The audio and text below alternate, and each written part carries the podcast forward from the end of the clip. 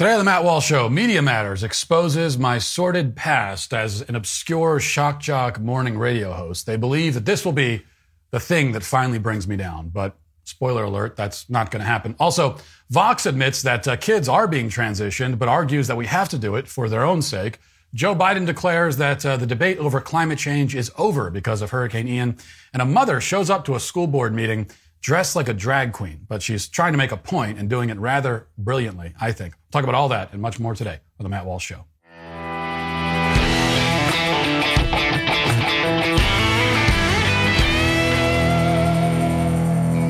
With the consumer price index increasing yet again, the stock market has been in absolute turmoil. What is the current administration doing to quell the surge of inflation? Well, spending more taxpayer dollars. Don't bury your head in the sand while your savings deplete. Diversify into gold with Birch Gold today. Text Walsh to 989898 and Birch Gold will send you a free info kit on protecting your savings with gold in a tax sheltered account. The experts over at Birch Gold have almost 20 years of experience in converting IRAs and 401ks into precious metal IRAs. With an A plus rating and the Better Business Bureau, um, countless five star reviews and thousands of satisfied customers. Why haven't you checked them out yet for yourself? Gold has always been your best hedge against inflation. A diversified savings can protect you from downturns in the market. Text Walsh to 989898 and Birch Gold will send you a free info kit on diversifying into gold tax free. Take the necessary steps to hedge against inflation today and protect your hard earned money. Get your free info kit by texting Walsh to 989898 now. So now it's my turn. And I expected that something like this might happen. It had to, had to happen. Uh, I've been successful in fighting against the left's agenda, especially the trans agenda, and especially recently. Those who support the sexual mutilation of children know full well that I am a threat to them because we're winning and they're losing. And they know that too. And they can't engage with our, with our arguments. They can't uh, oppose us on the battlefield of ideas. So instead, they look for another way.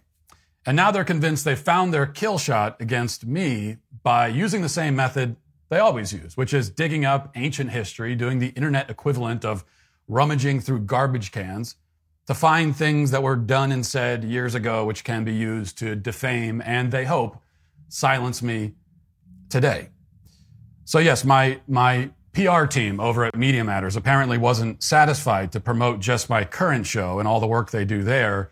So they decided to go back 15 years to my time as a rock radio host on an obscure station in uh, Delaware, which is also an obscure state. And they spent, it would seem, many tedious hours listening to segments and bits from my time as a shock jock in my early 20s. It could not have been easy to sit through. Um, I, I commend their persistence, at least. And now they've compiled their findings into an expose that promises to reveal my quote, sordid past. Honestly, I, I never thought of myself as having a sordid past. I figured my life was far too boring and sort of uh, banal and normal for that. But it turns out that I'm a more interesting person than I had previously thought. So as for the vultures at Media Matters and the leftists who've picked up this hit piece and run with it, um, they are not very interesting. They are doing what they always do. They're as pathetic and desperate as I've always known them to be. The left, they're not interested in investigating children's hospitals that literally castrate and butcher children. In fact, such investigations, I've been told, are an act of terrorism. But they will take the time to scour the internet for evidence that I made offensive remarks when I was 23 years old. That, in their minds, is far more relevant to the public. It's a matter of, uh, of greater national urgency, they think. So, with that in mind, let's talk now, if this is what they want to talk about, for a few moments about the deep, dark secrets of my past, the skeletons that have been hiding in my closet, waiting to be discovered by intrepid reporters at Media Matters. I will tell you the whole ghastly story, even the parts that Media Matters didn't include. I'll tell you the whole story. So when I was 20 years old, I moved into a one bedroom apartment in a small town in Delaware and started working at a rock station with a staggering audience that easily reached into the hundreds, I think. Those are my humble beginnings, or, or maybe the dark and sinister origins of the world's most notorious terrorist, depending on who you listen to. So I worked at the station until I was uh, 25. For a couple of years during that period, I hosted a morning show where we often did flout the rules of political correctness, as was the custom on morning radio at the time. In their hit piece, Media Matters presents evidence that I used racially insensitive humor, that I told inappropriate jokes, that I engaged in lots of offensive activities. All of that, of course, is true. Um, they also accuse me of physically abusing our radio interns by tasing one of them as a joke. That's also true. And I submit, still funny. In fairness, I got tased too. In fact, I invented a game back in those days called Taser Trivia, where, as the name suggests, you are asked trivia questions, and if you get it wrong, you get tased. Uh, Media Matters didn't post that video, uh, but but they should have because it's quite shocking, literally and figuratively. So I'll post it for you now. Here it is. The category will be science and nature. Okay. And the three question: What astrological chart takes its name from a Greek word meaning circle of little animals? Oh no! no! Hold on. All right. Astrological chart that takes its name from what? Circle. Let me read this again. Oh, this sucks, I'm guys. getting the taser out. Circle of I little animals. Circle of little animals. The circle Oh. Um, um, uh, it, uh, Just answer it. uh, the answer is, uh, uh, the, uh, the chart of, um, of, uh, the chart of magnesia. Oh, come Now, if I should be canceled for anything, uh, it for it should be for for being such a such a pansy in that video. Uh, that was embarrassing, actually. Get it together. I mean, it does hurt to get to get tased, and for some reason, we decided to add the blindfolds into it as well to just make it more because you never know when the tase is coming. Our biggest mistake was that we used trivial pursuit questions. We used like old school trivial pursuit as the questions for taser trivia. I don't think anyone got the answer right, so we just got tased 50 times. Anyway, that's the sort of content that you missed out on if you didn't live in southern Delaware in the early 2000s. But there's more. Media Matters reveals that I once challenged the intern to lick the inside of a dumpster. Which again is true, but the part they leave out is that afterwards we called a doctor on the air to find out what sort of diseases he might have picked up from the stunt. And from what I recall, the answer was uh, many.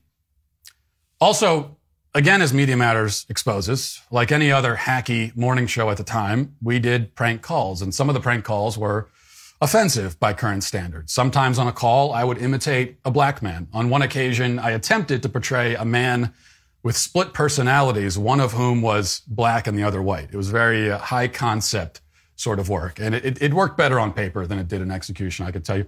But not all of our prank calls were racially charged. Only most of them were. We did one where I called a hotel pretending to be, pretending to be a wizard who had left his magical sword in his room. It was, I think, without question, the nerdiest prank call anyone has ever made, and it deserves to be recognized as such in the Guinness Book of World Records. I submit. But Media Matters didn't include that video in their expose. Maybe they can find room for it in the follow up that I'm sure is coming. Uh, yet, it wasn't all fun and games.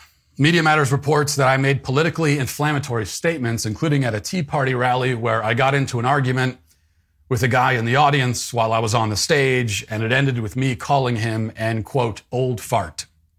Um, that's the kind of devastating insult I could throw around before I became one myself. But my political extremism wasn't confined to yelling at people at uh, Tea Party rallies.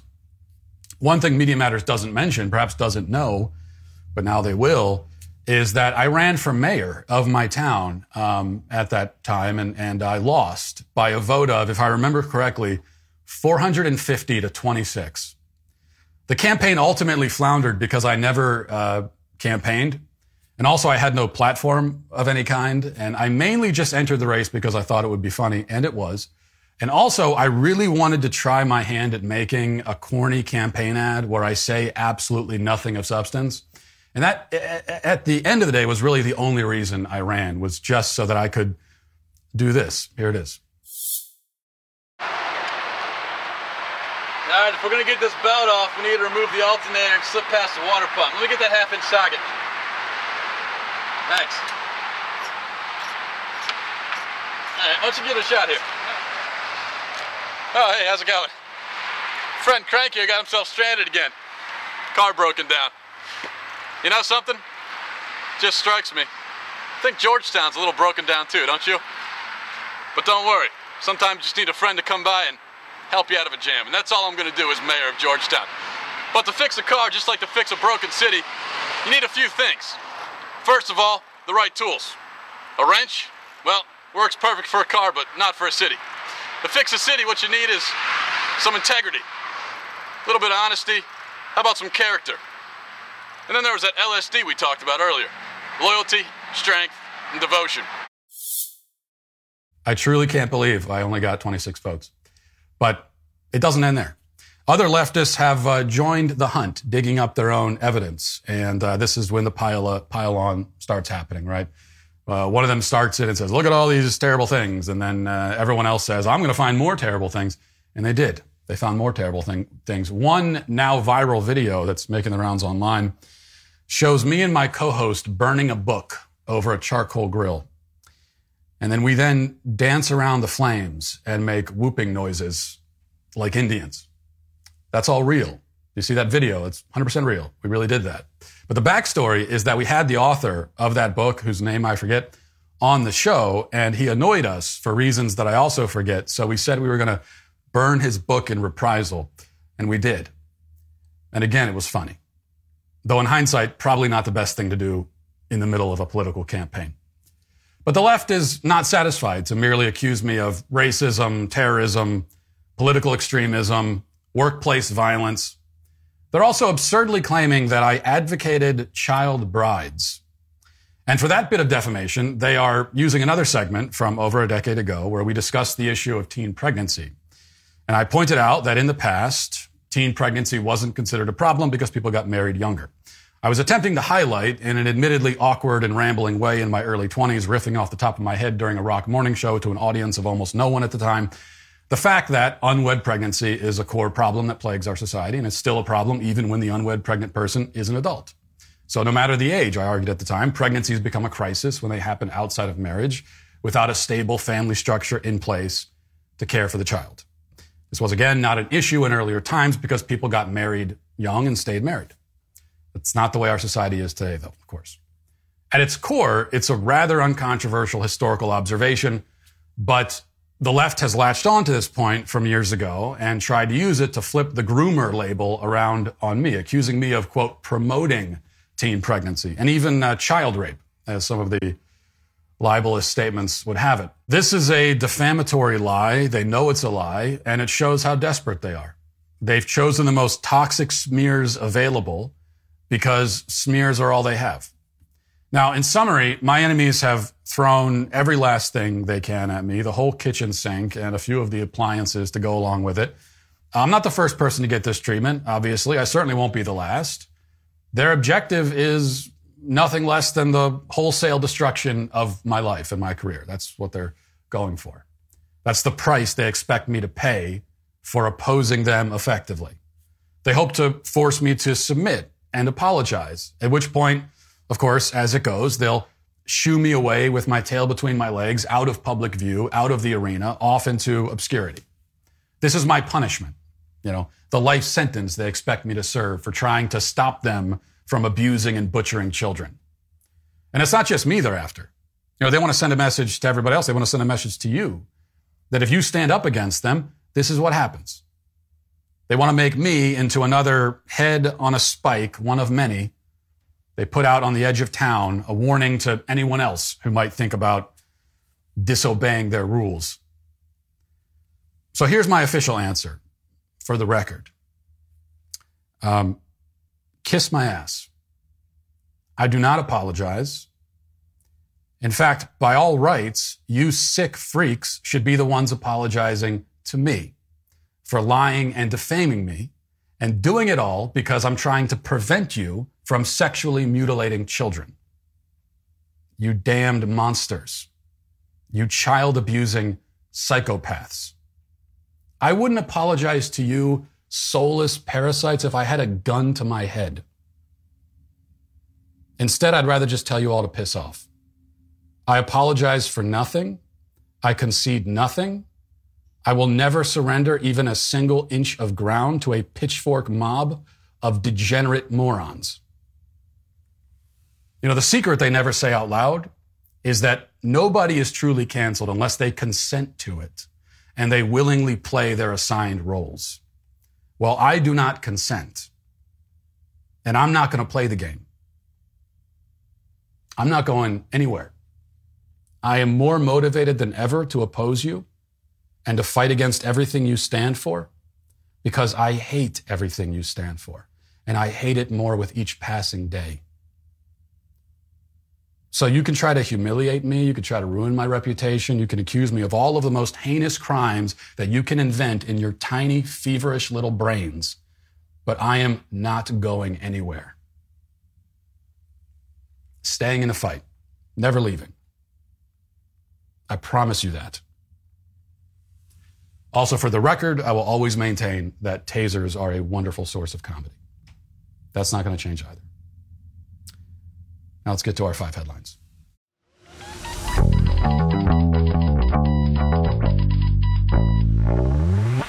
You know, the left is losing their faith, but uh, we're not. And a core part of that faith is prayer. I talk a lot about stressful things all day, and you might feel a little overwhelmed with where the country is going, but I've got good news. Hallow can help you find some peace and hope rooted not in the government or its institutions, but in God. Hallow has over 5,000 audio guided prayers, meditations, and peaceful Christian music, including uh, the Rosary with Bishop Barron and Mark Wahlberg. The, uh, they've got Bible bedtime stories with Jonathan, Roumie, Jonathan Roumie and many more as well. Hallow helps you build and a, a daily routine and a habit of prayer. It helps me to pray, to meditate, and sleep better. It's a huge part of my daily routine, and it should be for you too. Get an exclusive three-month trial of Hallow at hallow.com slash Matt Walsh. That's hallow.com slash Matt Walsh. Reclaim your peace in this crazy world. Download Hallow today.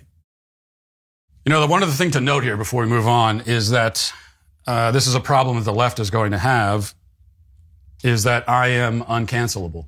I mean, they literally can't do it. You cannot cancel me. It is impossible. And uh, one of the reasons that it's impossible is, as I said, I don't consent to it. I'm not going to go along with it. And you always need the person to go along with it. And the other reason is that I work for the Daily Wire, um, who I have their full support and their full backing. And that hasn't changed, never is going to change.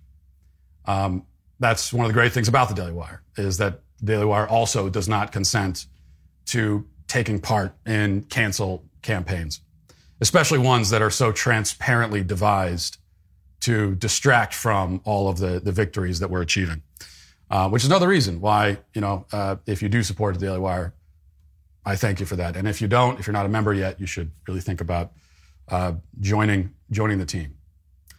Speaking of things that we're fighting against, I've had this on the docket for several days, and I haven't gotten to it yet. So uh, now seems like a good time to get to it.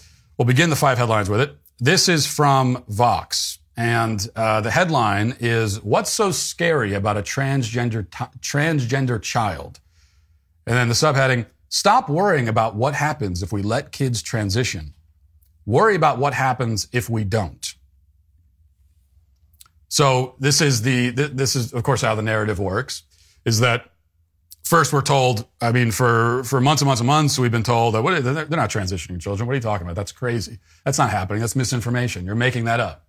And now they're saying, uh, what do you mean? What's, what's the big deal with trans? In fact, uh, we have to transition them because it's, uh, it's, if we don't, the, the, scary thing is if we don't transition them. So we, it's, it's, that's not happening. That would never happen. Also, it is happening and it must happen. And you're a terrible person if you don't want it to happen. So they are asserting all of those things at the same exact time simultaneously. Uh, reading a little bit from the article it says Lily Osler, who is, uh, who is disclosure a friend in parentheses, perfectly captures the terror of puberty for trans kids in a Waco Tribune Herald piece exploring Texas's ongoing crackdown on trans youth. Now, quoting it says, puberty blockers are reversible, but the puberty that transgender kids would go through without them isn't. Puberty writes itself into our bones. Without blockers and at an appropriate age, hormones, it forces transgender girls who are girls like any other to grow facial hair and broad angular features and forces transgender boys to grow breasts and wide hips. you have to, you have to appreciate that sentence there. It forces transgender girls who are girls like any other to grow facial hair and broad angular features. Well, uh, that would seem to indicate that they're not girls like any other. I mean, if they're growing full on beards and you know they and and and uh, the if they're growing uh, the features of a of a boy, then it would seem a pretty good indication that they're not girls like any other. Um, and what forces it? They say it forces. It forces. So what, what are we? What are we talking about here? We're talking about nature. We're talking about it's. It is so incoherent to talk about puberty this way. It's incoherent to talk about the the development of the human body in this way. It's like if I said, um, you know, I, I am forced to be six foot one. It's really like six and foot three quarters, but we'll call it six foot one. I am forced to be six foot one. Now, on, on some level, that's true, I guess. I mean, I, I don't, I don't have a choice in the matter. I don't decide what my height is, but it's such an odd and misleading way of putting it, isn't it? Intentionally misleading.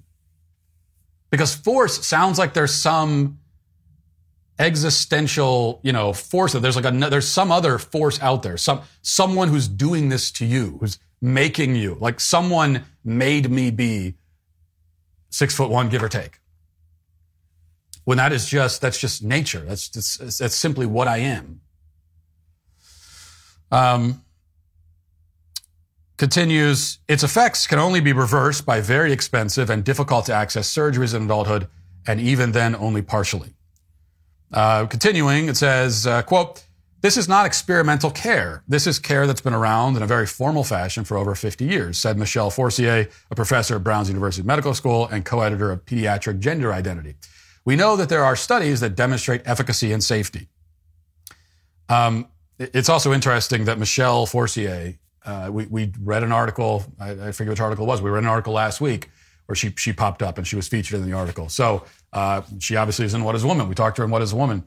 And now, I'm very loath to say to say the sentence I'm about to say, but to her credit, maybe she is at least willing to talk about this. Sort of willing. I mean, she she well, she threatened to get up and, and leave the room multiple times during our during our conversation, but she did sit there. Um, she's at least willing to defend sort of gender ideology. But it just goes to show that there are so few willing to publicly defend it. There are so few who are willing to publicly defend it, even to sympathetic people, even in a, in a, in a, in a sympathetic context, like talking to Vox. There are so few who are willing to do it because they know that they're, they, at some level, they know their position is indefensible. So there's a, there's a relatively small, even though this ideology has gripped hold of our whole society, there's a relatively small uh, circle of people who they have to pull from.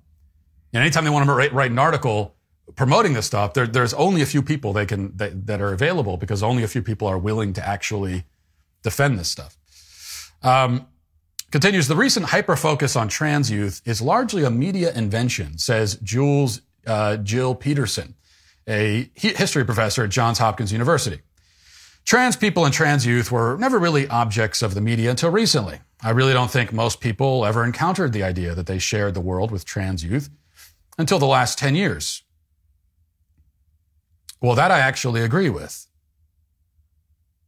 Yeah, I know this is not how they mean it, but quote, trans youth, yeah, that, that is an invention of the media. And not just the media. I mean, academia, medical industry, uh, lots of other institutions, but uh, largely the media. This is, this is, and you're right. It's, it's, it's absolutely correct that up until 10 years ago, nobody was really talking about trans kids.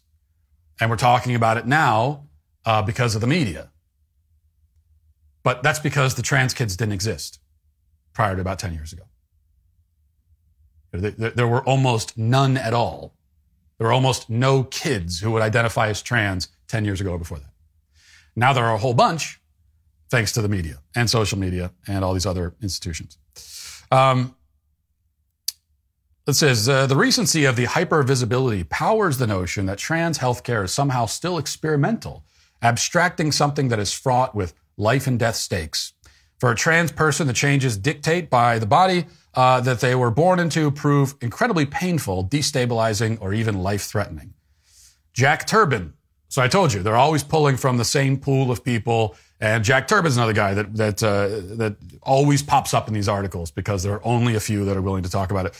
The risks of withholding gender affirming care, he says, vary from patient to patient, but often involve things like worsening anxiety, depression, and suicidality. Recent legislation to take affirming medical care as an option away across the board is extremely dangerous and will lead to bad outcomes. A 2022 study published in the Canadian Medical Association Journal found that trans teens were 7.6 times more likely to attempt suicide than their cis peers. And I mean, that's, that's pretty much the article. I mean, it goes on much longer than that. But, uh, and yet again, you know, that part is also true.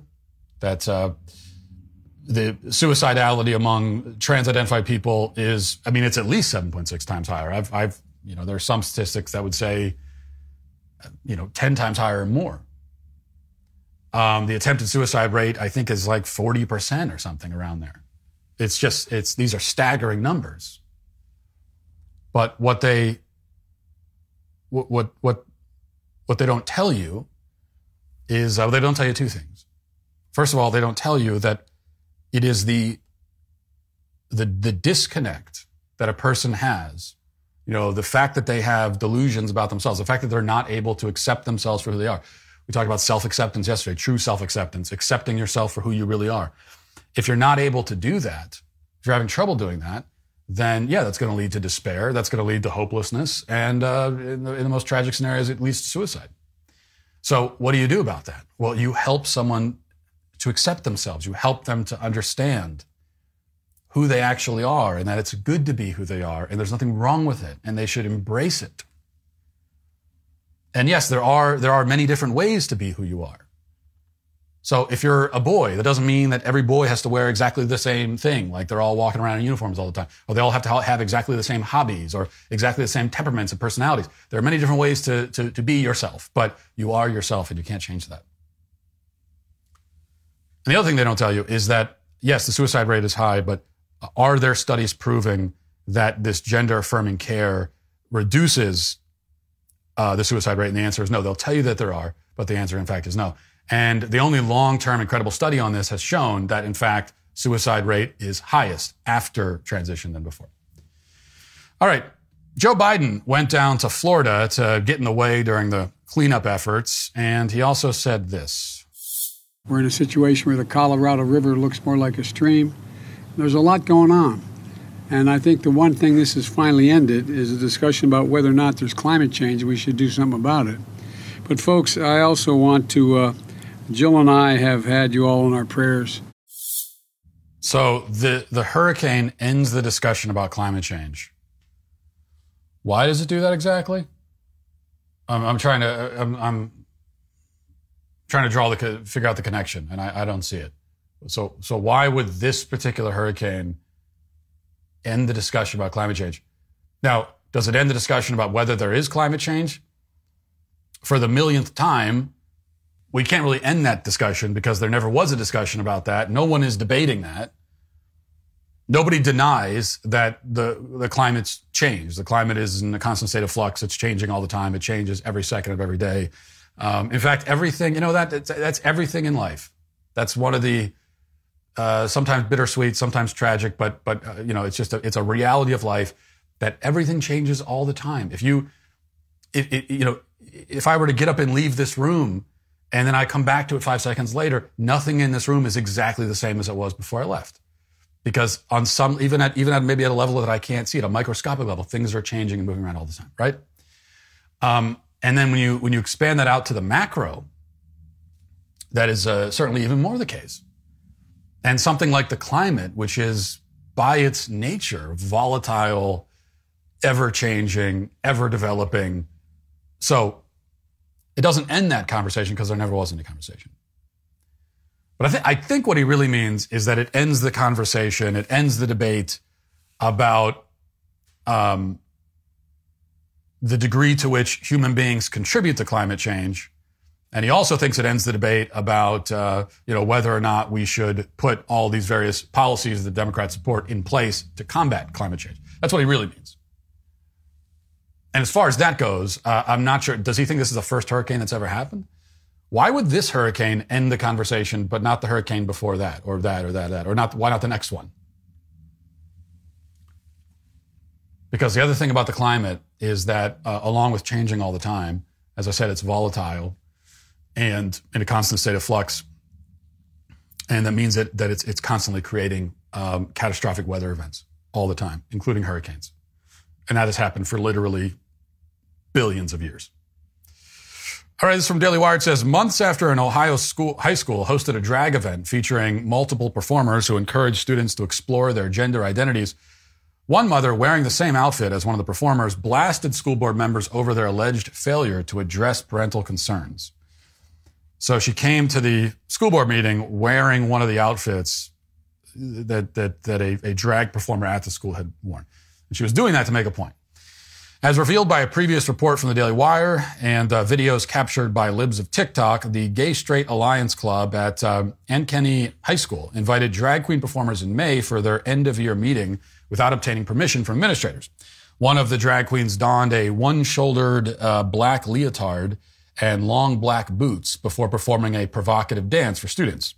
Kimberly Reicks, the founder of parental, the parental rights group Iowa Mama Bears, noted during public comments at a Monday school board meeting that officials have neglected to provide the results of their investigation. Halfway through her remarks, the mother of seven removed her sweatpants and her jacket to reveal the same outfit that the drag queen had been wearing.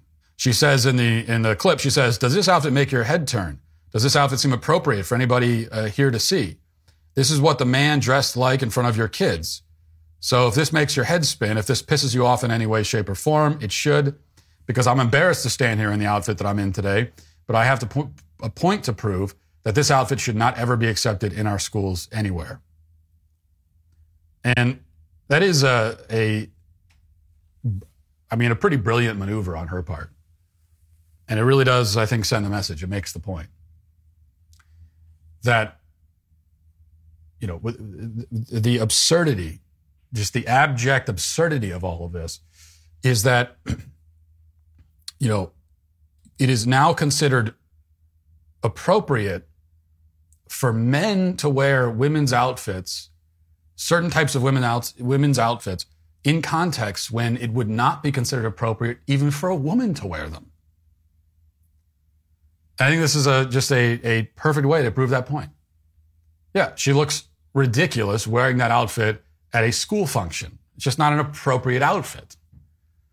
It's not even appropriate for women. And if it's not appropriate for women, it would be, it's not that it's less appropriate for men, it would be even more inappropriate for, for men. Obviously. I point this out all the time with, uh, with, with the, the, the drag shows where they invite kids to it. This is what's insane about it. One of the many things that's insane about it. That if you were to take all those men and keep everything the same, outfits are the same, performances are the same, the uh, you know giving tips the kids running up there with money cash tips to give to the performers. Keep all that the same. But instead make them women. If that was the case then everyone would probably agree that this is not appropriate for kids. Because if they're actual women rather than men dressed up like women it becomes what it is which is a burlesque performance Drag is, is male burlesque. It is a male burlesque performance. Now, you can feel however you feel about burlesque performances. And if you're an adult and, and you're in Las Vegas and you want to go to, a, to something like that, you can. But would anyone really think that it's appropriate to bring a kid to a, to a burlesque performance, much less to have one at a school? And anyone who suggested that, you would say, well, wh- why? Why do you want this in the school? What's what's the point of, of all the things, of all the ways that we could use the time? We, you want to bring someone in, and we want to use the auditorium, and we could do something education. You want to have a burlesque. Uh, we, we, we would totally reject that for women, but you you you switch them out and make them men, and it's supposed to be now suddenly acceptable. Uh, all right, moving on. This is from The Daily Wire says the Satanic Temple filed lawsuits in federal court against uh, Idaho and Indiana last month over near total abortion bans in both states, citing a list of accusations surrounding religious rights uh, blocking a women's right to engage in the satanic abortion ritual. In the wake of the U.S. Supreme Court overturning Roe v. Wade with a Dobbs decision, James McNaughton, who's an attorney representing the Satanic Temple, told Axios that the historic reversal that returned abortion access to the states has, quote, woken a sleeping giant among women politically and have stirred up a hornet's nest of legal issues. McNaughton, added, quote, Gorsuch, you want a national debate on abortion? Congratulations, you have one. Now, yeah, we've, we've, we've seen a lot of headlines about this, and, and the, the Satanic Temple has been very involved. They were very upset uh, about abortion, so-called abortion rights being taken away in some states, even though that's happening in states where I'm guessing there are very few, you know, professing Satanists. But even so, they're very upset about it. And so the Satanic Temple, they want to position themselves at the forefront of this conversation. They want to make themselves leader, leaders of uh, in the fight for quote unquote abortion rights. And I think that's great. I think it's just fantastic. Um, I, I, I, hope they continue in these efforts. I really do. And uh, I, I also agree that they should be at the lead. They should be in the forefront. They should be at the head of the parade. Because it is exactly right that abortion is a satanic ritual. So the more the Satanists outright profess Satanists, Satanists the more they're involved, uh, the more it puts this issue in the correct framing, puts it in its proper place. That abortion is a satanic ritual. And why is it a satanic ritual? You know, why, why do they consider it sacred? Well, you can ask them that and they'll tell you. They're pretty open about it. And the reason is that, um, you know, the people that profess themselves to be Satanists, most of them don't think of themselves as literally worshiping the devil. Um, in fact, they would reject that the devil even exists, and yet they call, and yet they've named themselves after him. Well, why is that? Because rather than openly worshiping the devil, they are doing, they are modeling themselves after Satan. They are doing what Satan does. So instead of WWJD, it's WWSD for them. And uh, Satan worshipped him himself. Why he was cast out of heaven, right? As Scripture tells us. So uh, that's what Satanists do. It is Satanism is the worship of the self. It's not really the worship of Satan. It's the worship of it's the, it's the worship of what Satan worshipped, which is the self. And when it comes to worshiping the self, you know, if you have made the self into your God and that and that's your religion, then yeah, abortion for them becomes this sacred sacrament, this unholy sacrament. Because you are sacrificing, it is a blood sacrifice to the self. You are sacrificing your own children for yourself so that yourself can be, you know, so that you can have comfort and luxury and not be inconvenienced and everything else. It's really the ultimate statement. It's if it, you can think of no sta- of a, of a of a statement there's no more profound and dramatic way to make the statement that I care about myself above anything and everything in the universe. They, the, the ultimate declaration is by killing your own child. You're saying, I don't even, I, I, I put myself even above my own child.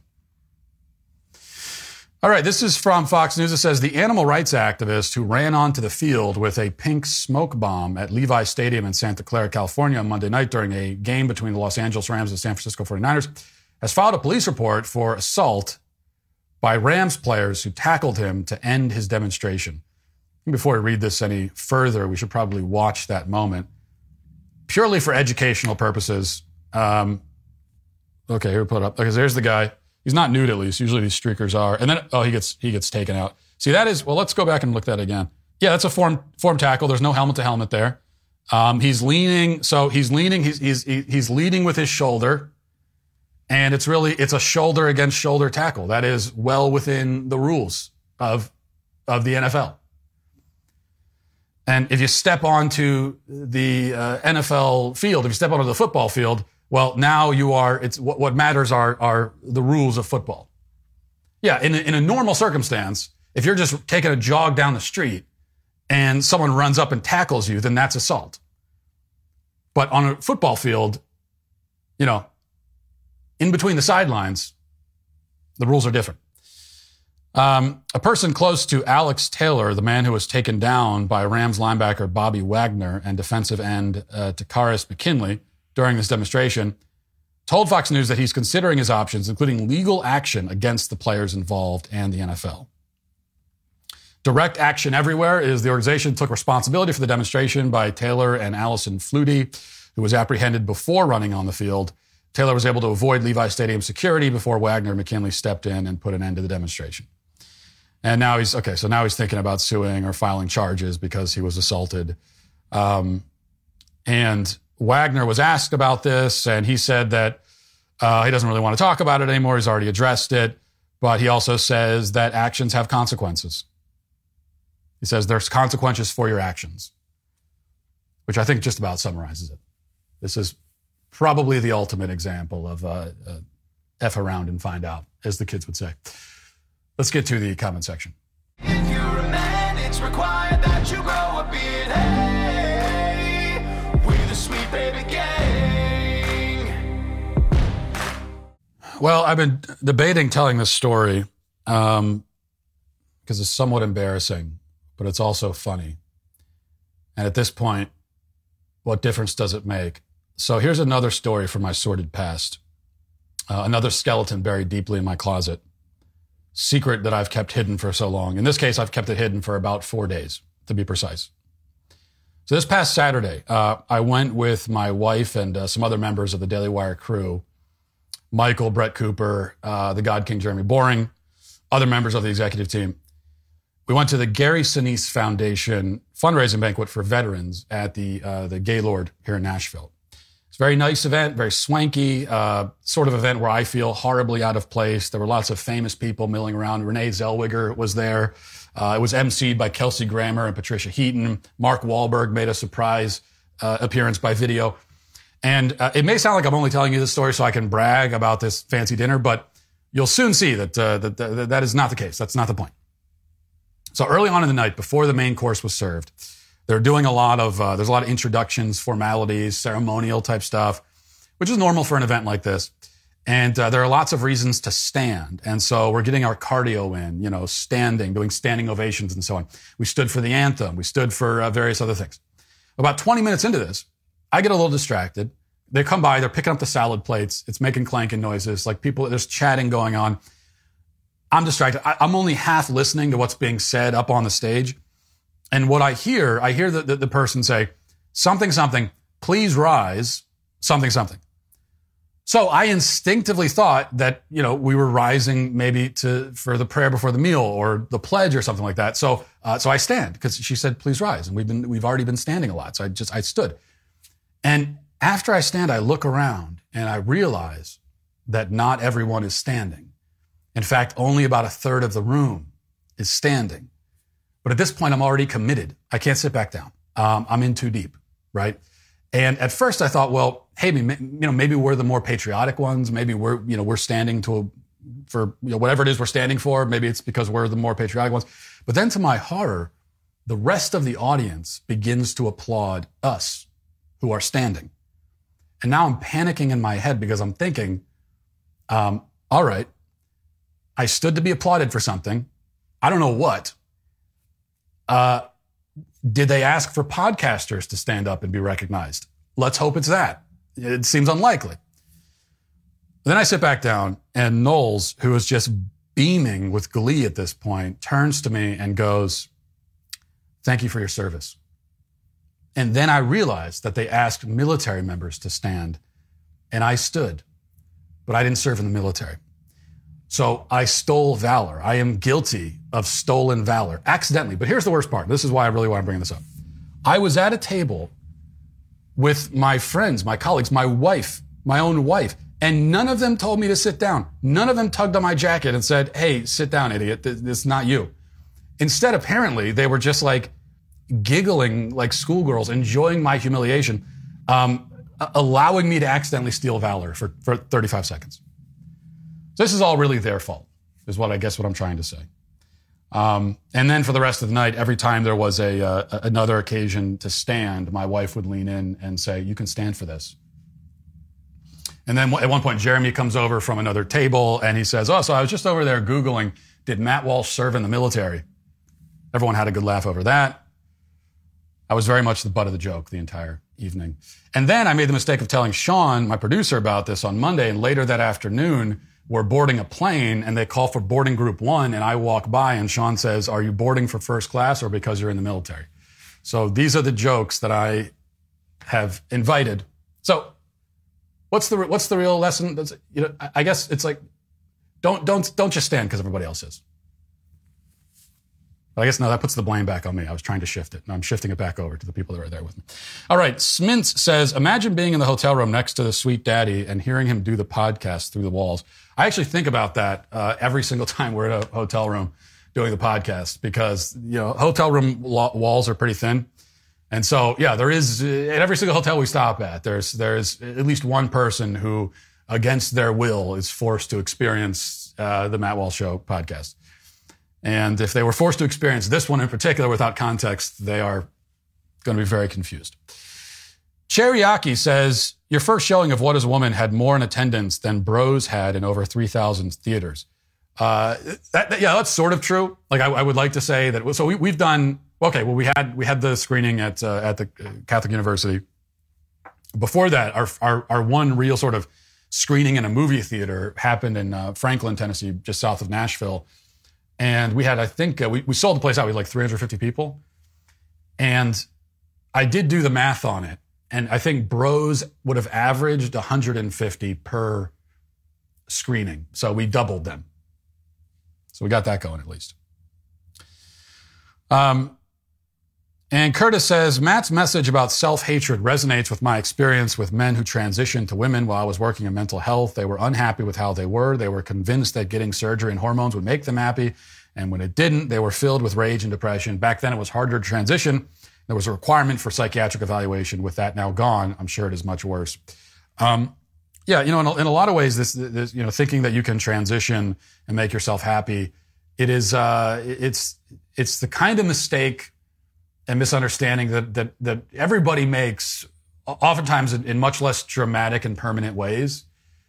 But it's it's it's a kind of common human misconception that if you're very unhappy, um, that you could just change some external thing and that'll fix it.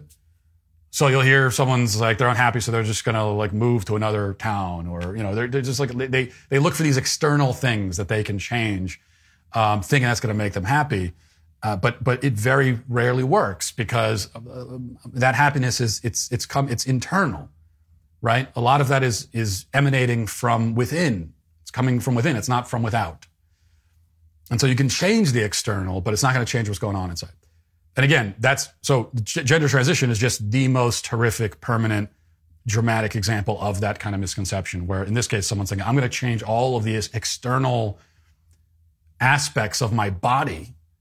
And hope that that does it. But it still doesn't because the problem, again, is internal, it's inside you. You know, this Monday, we will celebrate one of my personal favorite holidays and the left's least favorite, Columbus Day. And while many woke companies will ignore or attempt to rebrand this holiday, Jeremy's Razors will honor it with an historic sale. Uh, from now uh, through October 12th, you can purchase a Founder Series shave kit for 40% off plus free shipping. That's a 1% discount for each of the 40 Christopher Columbus statues that have been removed or destroyed in this country by illiterate buffoons. It's time to stand up and celebrate history in defiance of those who wish to cancel it and stop giving your money to woke razor companies that hate you. Give it to Jeremy instead. Navigate your way to jeremy'srazors.com and enjoy a sale for the ages. Now let's get to our daily cancellation. So today for our daily cancellation, we turn to the contentious subject of gender reveals. Of course, a gender reveal is the, uh, I believe, quite modern tradition of an expecting couple announcing the baby's sex through some elaborate bit of pageantry. People sometimes go to exorbitant lengths to reveal their baby's gender. Unfortunately, these methods tend to involve pyrotechnics and fireworks. And over the last few years, many thousands of innocent lives have been lost due to gender reveal mishaps. I believe the current estimate is that one out of every five people in the country will die from a gender reveal related accident. I think that's an actual statistic that I just made up. The death toll has had the effect of making gender reveals slightly less popular over time and certainly more controversial. Now, some argue that revealing the gender is worth any price humanity must pay for it. Others argue that they would prefer not to have their home and family incinerated because somebody wanted to set off fireworks that spell the words, it's a boy in the sky. So there's something to be said, I think, for both perspectives. Uh, both are valid. But all of this has given rise to a new favorite American pastime. Um, so on one hand, there is the gender reveal, and on the other, there is the increasingly popular tradition of complaining about gender reveals. This will become a war of attrition once the anti-gender reveal factions start using fireworks to spell out their arguments. At that point, it won't be long until the whole world is aflame. We inch closer to that apocalyptic reality every day, especially the more we hear stories like this. This is from Yahoo News. A gender reveal party in Brazil last month sparked an investigation after a local waterfall was dyed blue during a couple's celebration, according to authorities. Um, last month, Mato Grosso's Environment Protection Agency said the 59 foot waterfall known as, I'm not even going to attempt that. Yes, I will. Cachoeira Queimape. Cachoeira Queimape. Cachoeira Queimape. Anyway, was dyed blue by a family member of the expectant couple, according to Washington Post. According to SEMA, the waterfall feeds into a river that serves as a water source for uh, another thing that I won't pronounce, which has been experiencing droughts in recent years. The paper reports the original video, which has since been deleted off Instagram, showed the moment the waterfall turned blue to indicate the couple are expecting a boy, according to the Independent. Clips that have um, been shared online also show the party's balloon decorations, powder cannons, and cheering guests. The video has sparked backlash with many social media users criticizing the use of the dyed waterfall at the gathering. First of all, aren't waterfalls already kind of blue in the first place? It seems unnecessary. Now, yes, it does. It does. It, it, it, may seem gratuitous to contaminate a whole water supply in order to tell the world you're having a boy. Um, we have never elected in our family that sort of strategy with any of our children personally. For us, it's always it's always seemed easier to tell people the sex of the child by well just telling them the sex of the child. Uh, we just use our, our vocal cords to express ourselves in that regard, and that's why I'm sympathetic to the criticisms of gender reveals. In fact, I believe that in the past I have actually canceled gender reveals during this very segment for the reasons that have already been outlined. But I've had a change of heart. Um, I don't think I've ever done anything like this before. But uh, today, you know, today is, a, is a, a day of firsts in so many ways. Today, I am canceling my cancellation. It is not gender reveals that are canceled, I've decided, but the critics of gender reveals, except me. And the reason is simple. We live in a culture where it is now actually, I think it is now actually worthwhile to celebrate and acknowledge a child's gender before birth. There is value now in making special note of the fact that the child has a gender and that the gender is knowable and it is known. Every gender reveal signifies a child who will be born with an identity rather than an identity crisis. Now, this, this may not be the explicit intention of the people who engage in this practice, but in effect, it is a celebration of biological truth. It flies directly in the face of the absurd modern notion that a baby's gender can't be determined at all and we have to wait for him to decide for himself. You must also, you might also say that the gender reveal is a celebration of the humanity of the child in utero. It's a very pro-life tradition, you could argue. According to the left, the baby in the womb has no personhood at all, let alone a gender. He is a nondescript, ambiguous clump of organic matter. And then he's born, and through his passage through the birth canal, somehow Im- he is imbued magically with, with the breath of life, they say. But he's still ambiguous. Um, he's, he's neither male nor female. He is this sexless being stuck in limbo until one day he picks up a Barbie doll, and, and that's what makes him a girl. So this is how the left imagines that gender is determined. And it's why they have argued, Demi Lovato said this recently, that um, gender reveal parties are transphobic. Forget contaminating the water supply or burning down a thousand acres of forest. What they really hate about the gender reveal is that it reveals the gender. It tells the secret that they would rather keep hidden away, even from the child himself. It, it, it asserts an objective reality. And there is nothing the left hates more than that. And that ultimately is why I must finally come to the defense even if nobody else will, of the gender reveal and say to its distractor, detractors with whom I used to align myself, you are canceled. And that'll do it for us today as we move over to the members block of the show. Hope to talk to you uh, then. If not, talk to you tomorrow. Godspeed.